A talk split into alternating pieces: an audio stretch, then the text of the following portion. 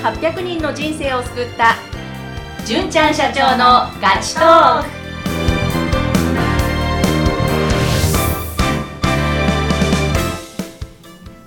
こんにちは、ファッションコーディネーターのさおりです。こんにちは、フリーアナウンサーの山口智子です。よろしくお願いします。よろしくお願いします。さて、今日はゲストの方をお迎えしています。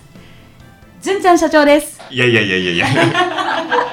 これは僕の番組ですからね。違う、はい、ということで、だんだんこのゲスト会の定番になってくるこのねボケとツッコミ、ありがとうございます。いや、ちょっと楽しいですね。楽しかったです。というわけで、今日もゲストでファッションコーディネーターのさおりさんをお迎えしておりますけれども、はい、さおりさんから純ちゃんにちょっと質問があるということなんですか？そうなんですよ、もう最近いろんなお友達と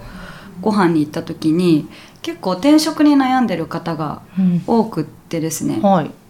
うたびに、ちょっと職場の愚痴ですとか、もう転職したいって言ってるんですけど、私も転職経験あるので、転職しちゃいなよって言うんですけど、なかなかしないんですよ。なぜですかっていう純ちゃんから見て、なぜなんだっていうのをちょっと今日はお聞きしたいなと。なるほどですね、はい、どういうふうなことをアドバイスしてるの？アドバイスは、今時結構転職って当たり前の時代かなって私は感じていて、で、私自身も転職してすごい良かったなって思ってるタイプなので、なんかいろんな経験できるし、なんか遅くないんじゃないみたいな感じで、全然なんか未経験でも採用とかしてもらえるところもあるみたいだよとか、私なりのアドバイスというか、なるほど、はい、はい、ありがとうございます。実はこんなデータがありまして、今の職場で働き続けたいと思わない人は 47.6%、 これ日本で、で、その中でじゃなくて全体で転職をしたい人は 25.1%、つまりどういうことかというと、働き続けたくはないけれども、転職したいっていう人はとても少ないんですね。へー、っていう、そういうデータがあります、で、働き続けたくないけど転職したい人は少ないんですけども、その中で転職するっていう人はもっと少ない。そうなんだ。先進国の中で日本は最下位らしいですね。びっくりですね、はい、働き続けたいと思わない人が、一番多いんですね。で、転職したいっていう人が一番少ないのかなっていうデータがあるらしいです。で、私も体感として、いろんな方にお会いしますけども、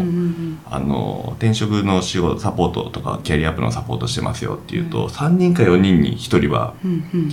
転職したいって言います、具体的に動く人はその中のうちの10人に1人いればいるかいないかなっていうような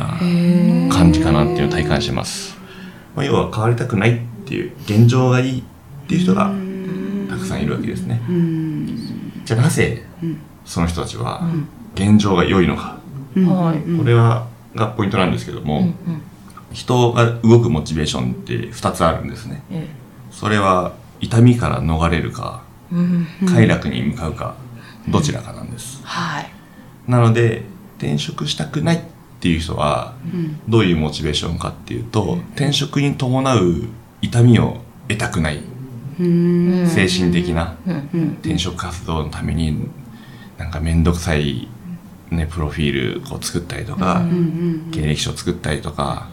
もしかしたら新しい職場が見つからなかったらどうしようとか、痛みが伴うので、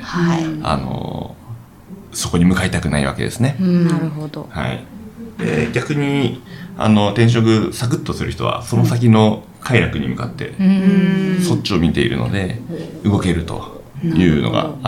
人のモチベーションというか、原理原則かなと思うので、見ているところがその先何を得られるかっていうものではなく、やるとこんな痛みを伴うっていうのを見るとですね、とても動きづらくなるっていうのが、現状なのかなと思います、今聞いてていかがでした？そうです。なるほどって多分友人は、確かになんか今のところも不満はそんなないしみたいな感じのことをよく言っていて、うん、けどよくよく聞いていくと、うん、でもやっぱりこういうのが嫌だとか、なんか時間が取れないからこれができないとか言ってるんで、うん、って思うんですけど、最終的にやっぱりそのなんか転職今じゃないんじゃないかなとか、結構今コロナだしとか、うん、なんかその痛みの方に目をやってるのかなって今純ちゃんの話を聞いて思いました。そうですね。うん、そうか、そう、確かにそこを見ちゃうともう本当動けなくなりますよね。そうですね。でもそうすると沙織さんはまあ転職経験も終わりですよね。うんうん、はい、やっぱりその痛みじゃなくてその先を見、うん、当時を振り返っていかがですか？そうですね、当時アパレルの店長だったので、まあ、休み全然なかったですし、うん、年末年始も毎日働いてたので、はい、他の人と全く時間が合わないそのシフト制の生活だったので、うん、もうそこから抜け出したいって思ってたので、なので土日祝日休み絶対っていうのを見て転職したので、うん、もう先しか見てなかったなって今思うと多分、うん、でその名古屋転勤になってで一人で友達もいないところで働いてたので、まあ、東京戻ってくれば友達にも会えるしとか、もうなんかそういう結構先のことを見てた気がしますね。友達と予定合わせて旅行行けるしとか、なんかそういうイベントとかって大体土日にあったりとかして、はい、アパレルやってた時は確かになんかこう自分に言い聞かせるじゃないですけど、うん、平日の方が空いてるしとかってやってたんですよ。すごいわかりますよやってたんですけどじゃあいざ土日祝日休みになるとやっぱりすごいお誘いもたくさん来るようになりましたし、なんか人脈もたくさん広がってったりとかして良かったことしかないと思って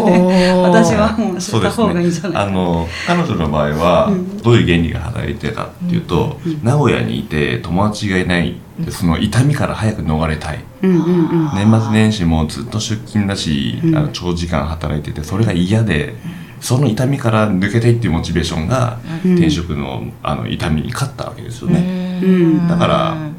将来を見ていたっていうか解約の方を向いていたというよりは、多分その痛みから逃れたいっていう思いが高まったんで、そこから抜けるっていうモチベーションがすでにもう痛みだったっていうことですね。なるほど苦痛から逃れたいっていう気持ちが強かったんじゃないかなと思いますね、うん、はい、じゃあその例えば友達のように、はい、まあ、そんな不満はないけど、うん、でも、なんだろう、そこの痛みほどじゃない、うん、でもなんかもっと他にいいものがあるんじゃないかって、まあ、せめぎ合いの時だと思うんですけど、そうですね、まあ、一口に転職した方がいいよっていうわけでもないっていう、まあ、もちろんそうですね。ただそのどうしても動きたいけど動きづらいっていう人がですね、僕はどういうふうにしてるかっていうと、うん、その未来を一緒にこう描くようにしてますね、うん、じゃあ転職して、もし転職したとしたらどういうふうにどんな仕事に就きたいの、うん、じゃあこういう仕事ですみたいな、例えば沙織さんだとしたら、転職したらどういう仕事に就きたいのって言ったら、やっぱ土日休みでってなるじゃないですか、うんうん、じゃあ土日休みだったら土日何したいのって、うんうん、なんかねイベントとか、うんうん、じゃあイベントだったらどういうイベントに行きたいのって、なんかあります？どういうイベントに行きたかったかとか。私フェスとかに行きたかった。あ、いいねいいですね。じゃあフェスだったら何フェス、どれに行きたい？どれだろう、うん、その時はウルトラに行きたかったんですよ。なんだっけ、誰と一緒に行くの？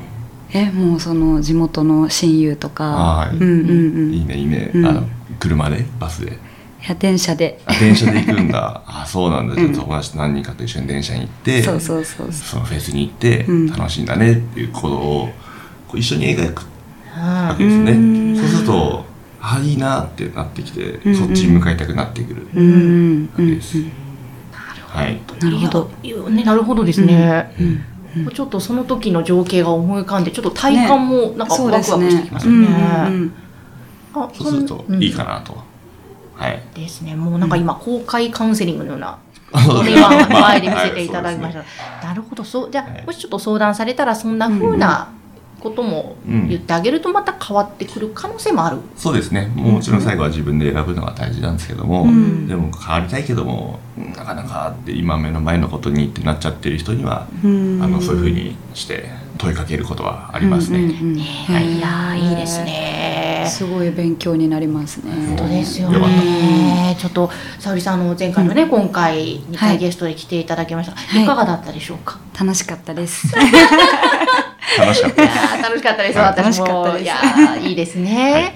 なんか本当に沙織さんのお話も勉強になりましたし、純、はい、ちゃんの、ね、社長も、うんうん、勉強になりましたし、本当に今回もね、ぜひ皆さんちょっといろいろと悩んでる方は、うん、解決策になると思うので、はい、取り入れていただきたいなと思います、はい、ということで2回ゲストに来ていただいたファッションコーディネーターの沙織さん、ありがとうございました、はい、ありがとうございました。ぜひ皆様からのですね、お悩み、ご質問、ご感想もお待ちしています。ピーチの LINE 公式アカウント、説明欄のところに掲載しておりますので、ぜひそちらからアクセスしてください。今日もありがとうございました。ありがとうございました。ありがとうございました。